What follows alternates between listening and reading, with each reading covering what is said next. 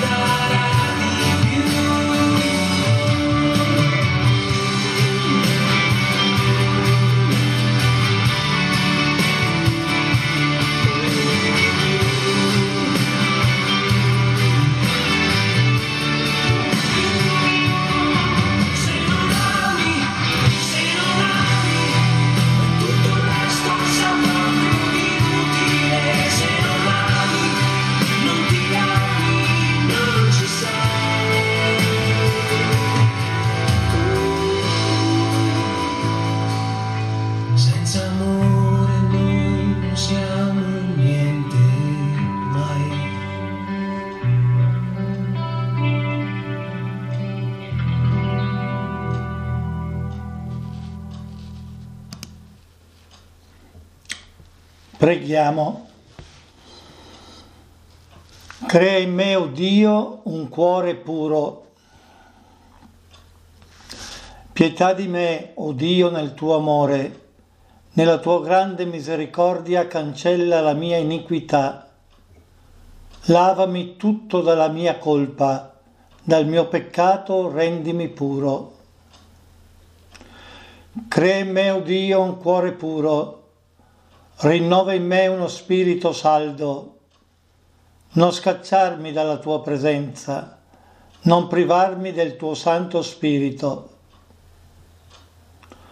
Rendimi la gioia della tua salvezza, sostienimi con uno spirito generoso. Insegnerò ai ribelli le tue vie e i peccatori a te ritorneranno. Vieni in nostro aiuto, Padre misericordioso, perché possiamo vivere e agire sempre in quella carità che spinse il tuo Figlio a dare la vita per noi. Egli è Dio e vive e regna con te nell'unità dello Spirito Santo per tutti i secoli dei secoli. Amen.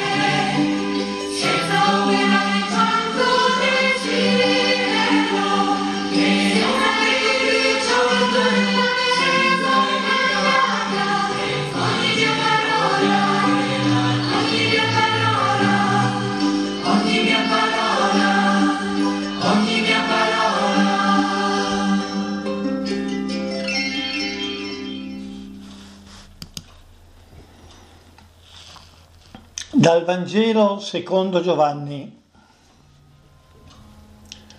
In quel tempo, tra quelli che erano saliti per il culto durante la festa, c'erano anche alcuni greci.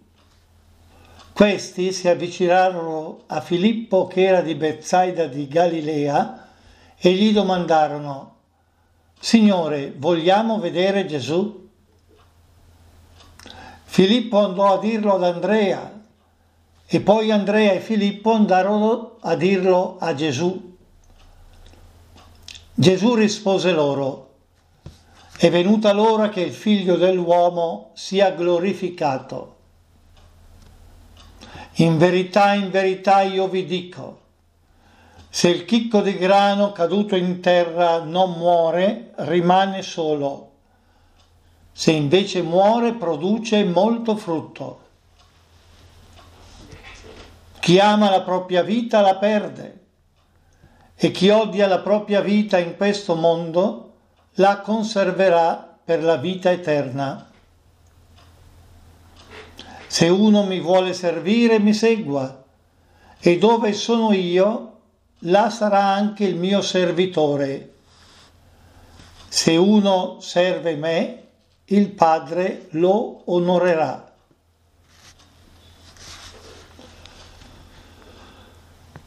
Adesso l'anima mia è turbata, che cosa dirò? Padre, salvami da quest'ora? Ma proprio per questo sono giunto a quest'ora. Padre, glorifica il tuo nome. Venne allora una voce dal cielo l'ho glorificato e lo glorificherò ancora. La folla che era presente aveva udito diceva che era stato un tuono, altri dicevano un angelo gli ha parlato. Disse Gesù, questa voce non è venuta per me, ma per voi. Ora è il giudizio di questo mondo, ora il principe di questo mondo sarà gettato fuori. E io, quando sarò innalzato da terra, attirerò tutti a me. Diceva questo per indicare di quale morte doveva morire. Parola del Signore.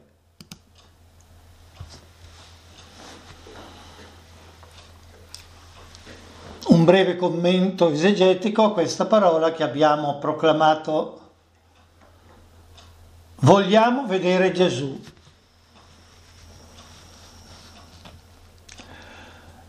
Siamo a Gerusalemme in occasione della Pasqua ebraica. Alcuni greci di religione pagana sono mossi da un vivo desiderio. Domandano all'Apostolo Filippo, Noi vogliamo vedere Gesù? Credo che questa sia la domanda che attraverso i secoli hanno posto molti degli uomini che hanno sentito parlare di Gesù di Nazareth.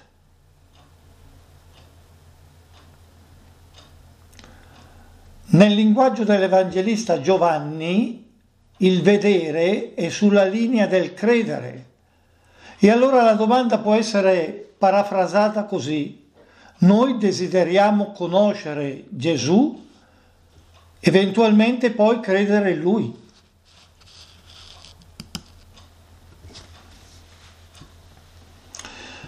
Anche i nostri giorni, nel nostro tempo, molti continuano a esprimere in modo esplicito o velato lo stesso desiderio.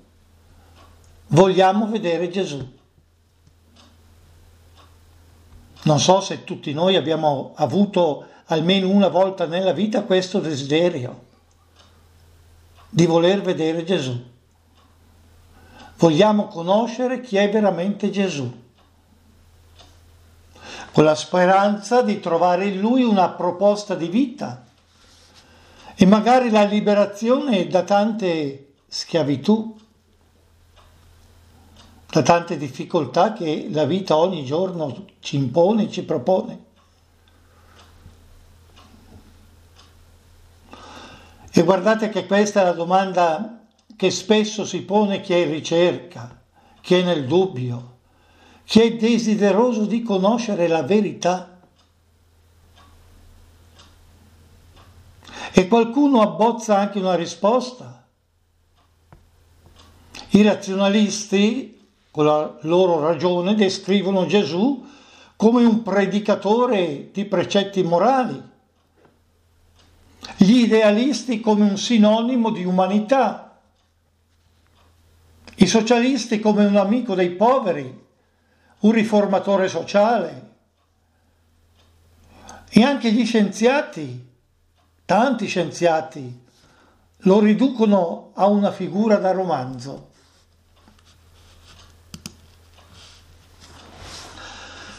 Ma è sempre la parola di Dio che ci guida e ci deve illuminare in questa ricerca.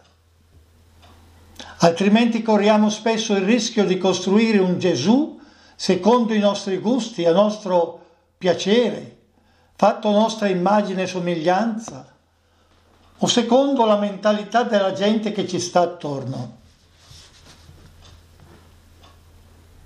In tal modo non rispettiamo la novità e, l'origine, e l'originalità di Gesù Cristo, Lui che è il figlio unigenito del Padre.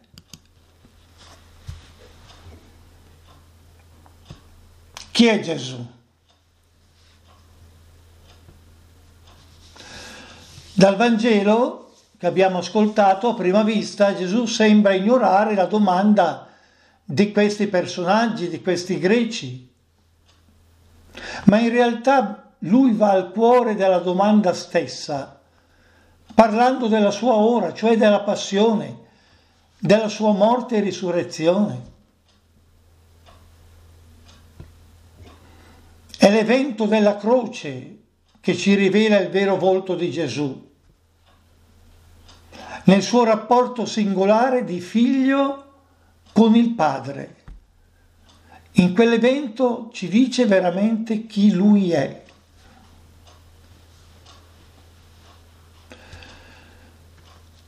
Gesù quindi invita i suoi interlocutori a fermarsi non tanto sui suoi discorsi, sui suoi miracoli, su quello che hanno visto di straordinario sulle sue parole, quanto ad alzare il capo a guardare alla croce. La croce è il momento fondamentale per capire tutta la sua vicenda storica e la sua missione di salvezza in mezzo agli uomini. Ecco Ecco perché, per farci conoscere il suo mistero più profondo, Gesù parla dell'evento ultimo della sua vita, la croce. L'ora decisiva di Gesù è quella della sua passione e morte. È l'evento attraverso il quale glorifica il Signore. È l'evento della glorificazione del Figlio da parte del Padre e del suo ritorno in seno alla Trinità.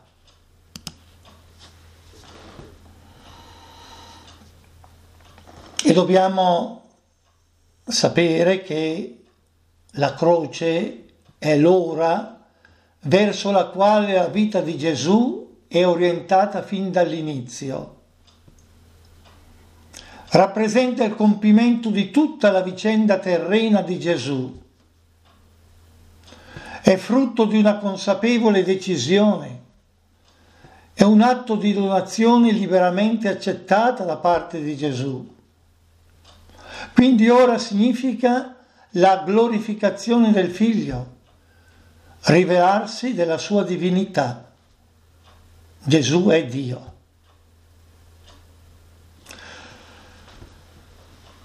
L'Evangelista Giovanni non usa mai la parola crocifissione, se avete notato, come invece fanno gli altri evangelisti, ma parla di innalzamento di Gesù sulla croce. Designa innanzitutto con questo l'innalzamento di Gesù sulla croce, ma indica anche che Gesù è vittorioso sul principe di questo mondo. E quel momento attira tutti a sé, realizzando così il raduno del popolo dei figli di Dio.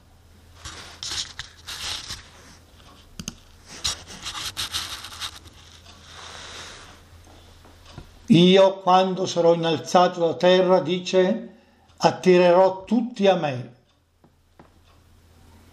In tale affermazione viene espressa la fecondità del dono totale di Cristo per noi. E solo in quest'ora comprendiamo allora chi è quel Gesù che vogliamo tanto vedere e incontrare. Nostro cammino di ricerca porta alla croce come momento decisivo e di piena rivelazione.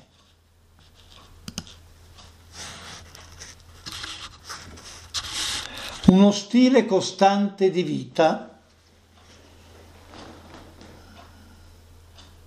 Gesù parla del chicco di grano, è una metafora che usa e la metafora del chicco di grano che deve morire per portare frutto, per sprigionare l'energia vitale che porta dentro di sé, indica che le energie di vita che Gesù porta saranno effettivamente fatte valere e porteranno frutto con la sua morte in croce.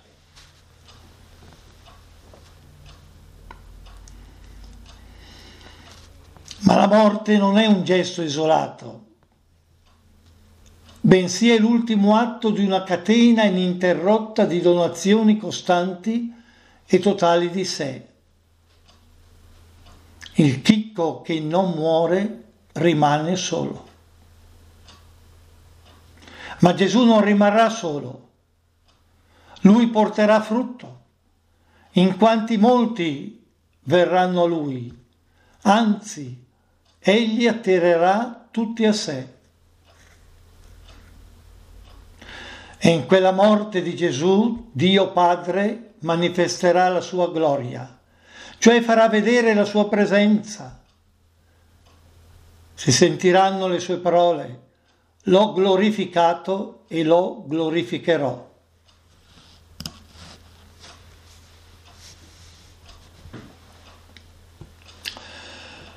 E allora penso che questa metafora del chicco di grano e di questa vita donata di Gesù nell'abbassarsi fino alla morte in croce deve illuminarci, ad esempio nell'attività educativa.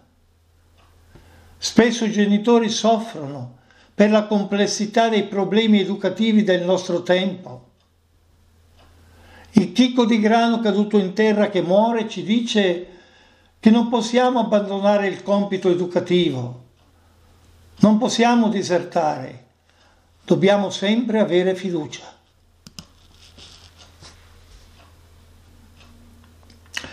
E perché anche noi possiamo comprendere questa strana legge del perdere per trovare, dobbiamo, come i greci del Vangelo, avere il desiderio nel cuore, voler vedere Gesù, cioè contemplarlo ascoltandolo con il cuore, cercare di ascoltare la sua parola mentre seguiamo la via della croce.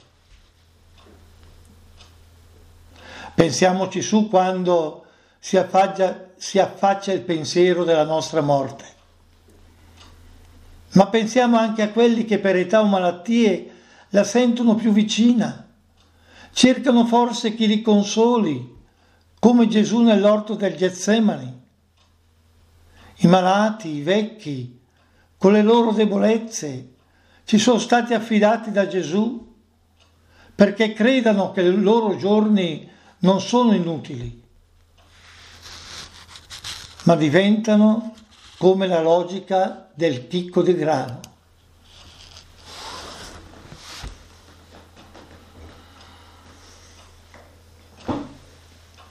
Ecco perché avviene una trasformazione. Il grande trionfo dello Spirito è quello di aver trasformato in strumento di vita ciò che era strumento di morte, di annientamento, la croce. E Cristo per vincere la morte l'ha sfidata sul suo stesso campo di distruzione. Per penetrare in noi, rifarci nuovo da capo, per assimilarci di più a Lui, Dio deve quasi sbriciolare le molecole del nostro essere. L'ha fatto in Cristo e ha riportato la vittoria. Lo farà in noi e la storia nostra non fallirà. La morte ha il compito di compiere in noi questa desiderata apertura verso degli spazi profondi.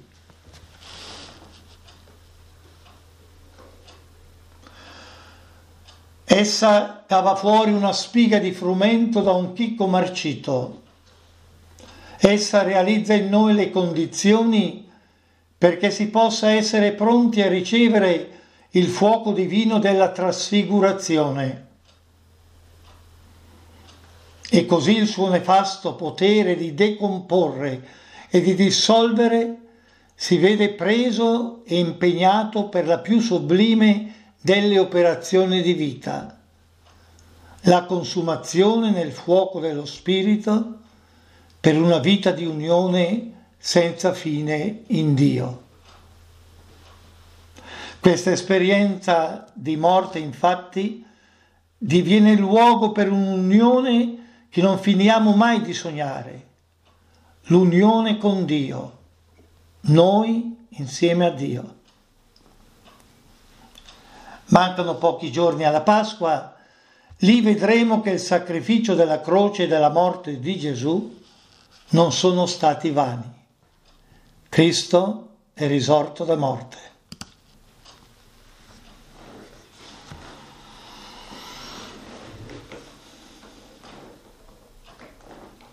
Riflettiamo ora un attimo su questa parola.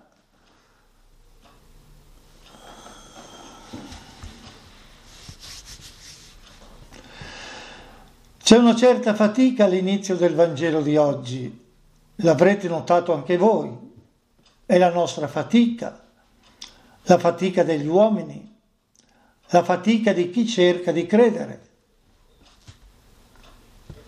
Alcuni greci, gente che viene da lontano, vanno a chiedere ai discepoli di poter vedere Gesù. Fateci vedere Gesù.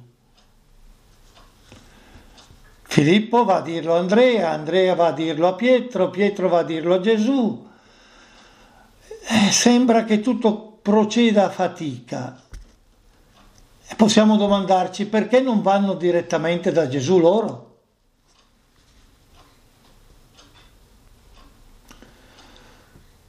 Vogliamo vedere Gesù? È una domanda che a noi non ci passa proprio per la testa, eh?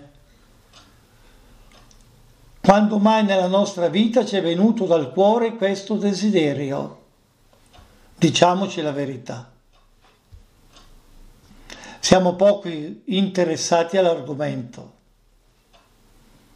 Ci sono altre cose che vorremmo vedere. Cosa ci piacerebbe vedere nella nostra vita? Soldi? Eh sì, soldi sì, tanti anche. Quelli li vorremmo vedere abbondanti. Ma noi diciamo, certo, servono per vivere, eh? Salute? Sì, la salute. La salute, quando c'è quella, siamo a posto. La bellezza? Sì, anche la bellezza è importante.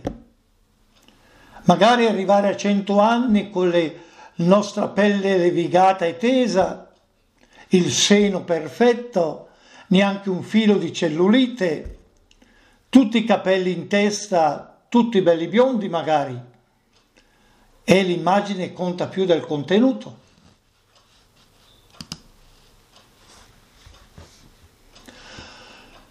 E allora che cosa ci aspettiamo da sto Padre Eterno?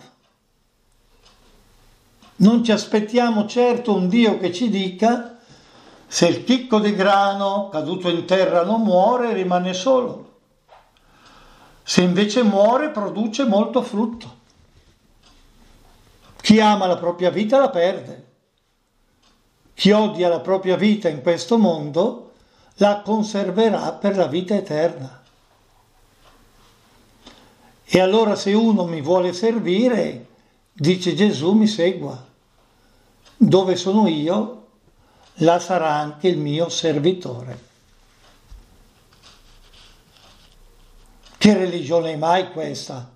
Ci domandiamo. Capisco per chi non è cattolico come sia difficile entrare in questa ottica.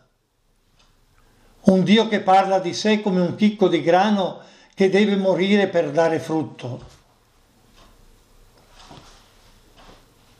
Ma il dramma sapete qual è? È che anche noi cattolici non accettiamo questo amore di Dio verso l'umanità.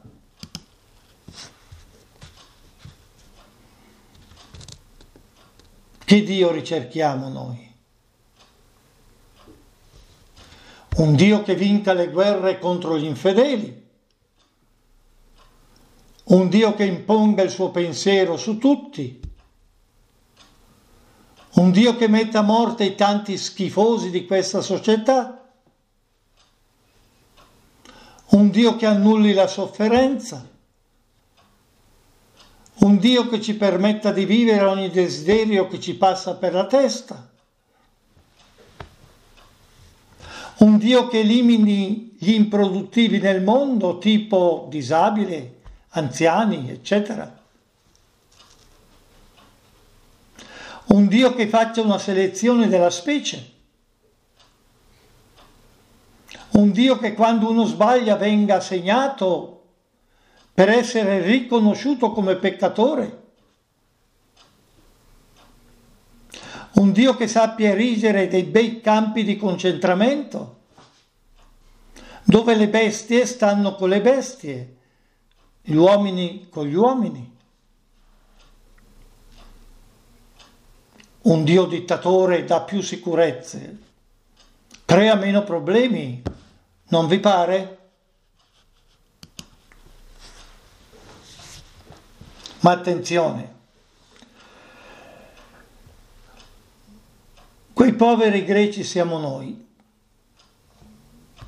La nostra fatica ad accogliere Gesù nella nostra vita, a vivere la logica del chicco di grano che si perde nei solchi della storia. Noi siamo tutta gente che non amiamo il seme perché vorremmo vedere subito i frutti. Facciamo degli esempi? Un papà e una mamma vogliono vedere che il loro figlio cresca subito, buono, bravo, bello.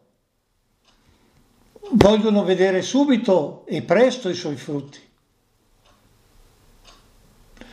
Un insegnante vuole che i suoi alunni capiscano presto. Se non capiscono si scoraggia e li lascia anche perdere. La gente sul posto di lavoro vorrebbe vedere presto un po' più di giustizia. Una persona che lavora per bene, con entusiasmo, vorrebbe vedere che tutto l'ufficio si trasformasse, che diventassero tutti più buoni, che ci si aiutasse veramente, che si lavorasse con competenza e passione.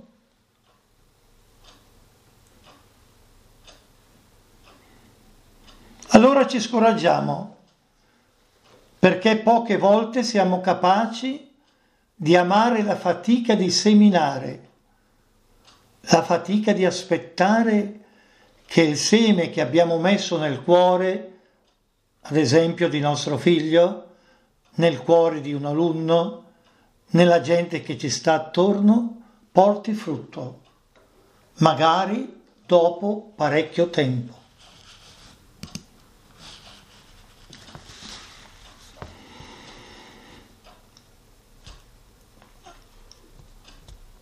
Ma Gesù è venuto in mezzo a noi non come il mago con la bacchetta magica che trasforma il mondo e la società,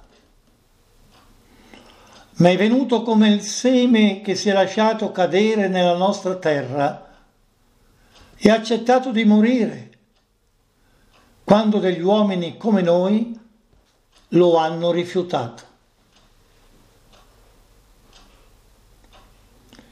Ecco perché i greci che cercano di vedere il Signore si trovano davanti a questa fatica. È la fatica di accettare la logica del Signore, di accettare la logica di Dio che viene qui nella nostra terra non per cambiare di colpo i nostri problemi, ma per essere come un seme perduto nei solchi della storia.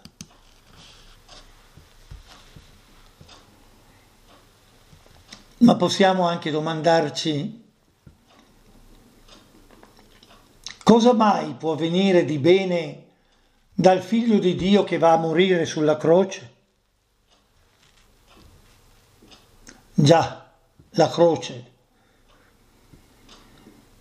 il segno che ci dovrebbe identificare come la vita. L'abbiamo ridotto spesso un talismano di moda.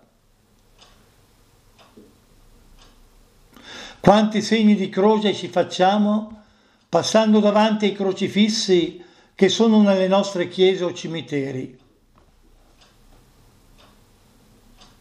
Insegniamo anche ai bambini piccoli, eh?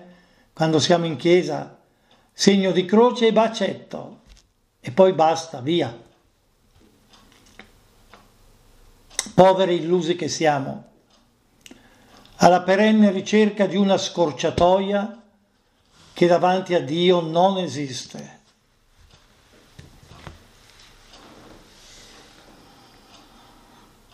La croce si vive, la croce si abbraccia, la croce si porta. La croce del cristiano è vivere tutto con amore.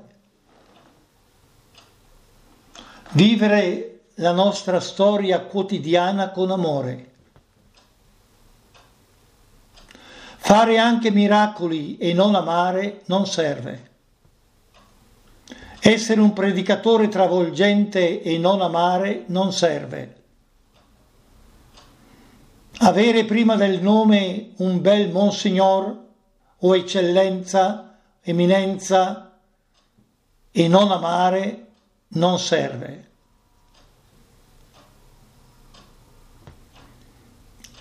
La croce vissuta in Cristo attira. Ha detto lui. Io quando sarò innalzato da terra attirerò tutti a me.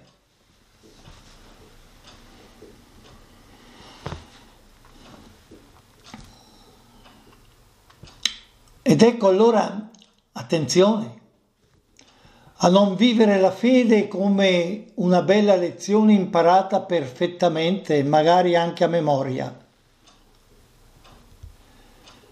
Decisamente essere cristiani non significa solo conoscere per bene la Bibbia o il Vangelo, partecipare a tante liturgie, mettere la firmetta per l'otto di mille sul modulo, dare dei buoni consigli a qualcuno, appendersi una bella croce al collo, segnarsi con la croce davanti a ogni chiesa o santuario.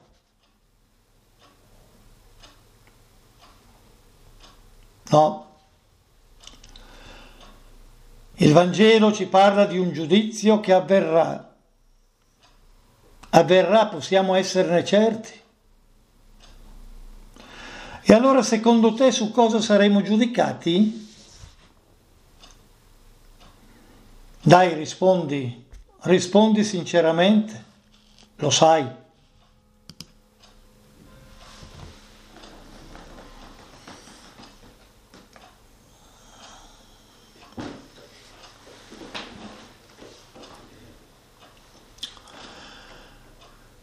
Se siamo qui ad ascoltare oggi questa catechesi, se andiamo in chiesa, tutte le domeniche magari, col desiderio di pregare, di essere generosi, con la speranza di vita che abbiamo dentro il cuore, è perché Lui, Gesù, un giorno di tanto tempo fa, ha accettato di morire per amore sulla croce.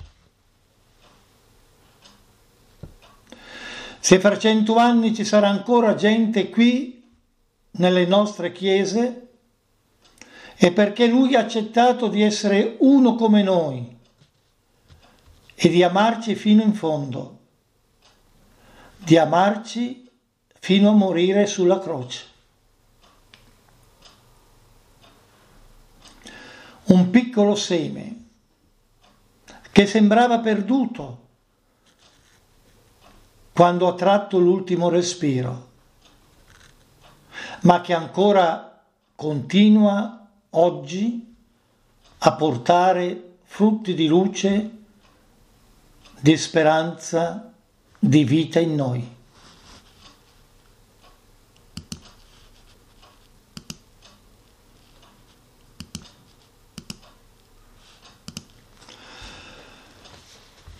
E se vogliamo andargli dietro, non resta anche noi che accettare questa logica e continuare nel posto dove siamo, con la gente che lavora con noi in questo mondo, che a volte ci sembra arido, che a volte è ancora un mondo che crocifigge i giusti e manda liberi i violenti. Continuare con coraggio a mettere il seme del bene a credere nella giustizia, a seguire Gesù.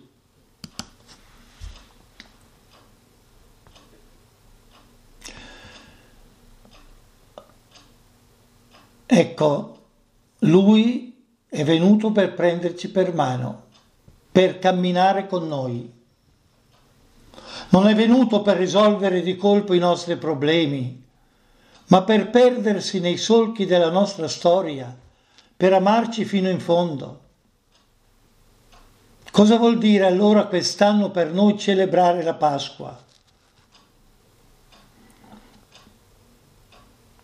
Celebrare la Pasqua è proprio questo, accettare di camminare con Gesù, continuare a mettere anche noi semi delle cose migliori che abbiamo dentro, con la speranza, anzi con la certezza che un giorno tutto questo fiorirà.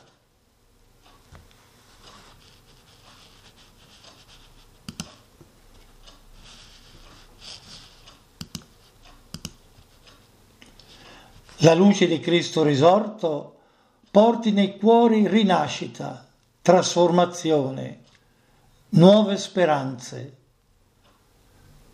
affinché l'amore prevalga sull'odio, la gioia sul dolore, la vita sulla morte.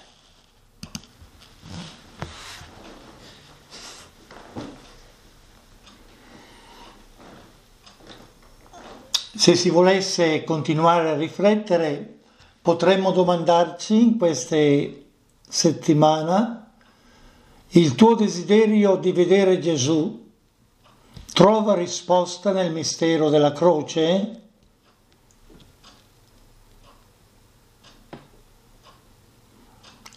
E come impegno, in questi ultimi giorni di Quaresima, puoi compiere un'azione di carità, di amore verso qualche persona bisognosa.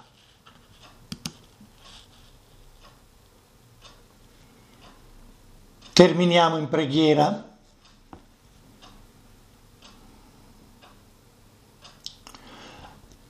Benefattore di tutti coloro che si rivolgono a te, luce di chi è nelle tenebre, creatore di ogni cosa, abbi pietà di me, Signore, e fa di me un tempio immacolato. Non guardare i miei peccati. Se guardi alle mie colpe non potrà più sostenere la tua presenza, ma con la tua grande misericordia e con la tua infinita compassione cancella le mie macchie. Per il Signore nostro Gesù Cristo, tuo unico Figlio, medico delle nostre anime. Per Lui ti sia resa gloria, potenza, onore e magnificenza nei secoli dei secoli. Amen.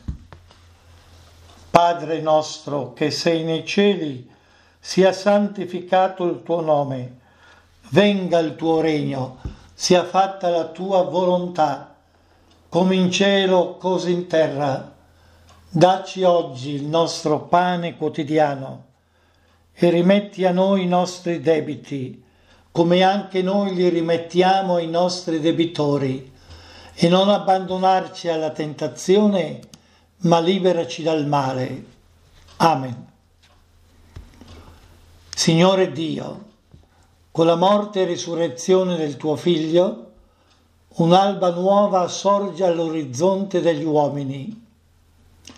Signore, dilata il nostro spirito, apri il nostro cuore per capire il senso della morte e della risurrezione di Gesù, Lui che vive e regna nei secoli dei secoli.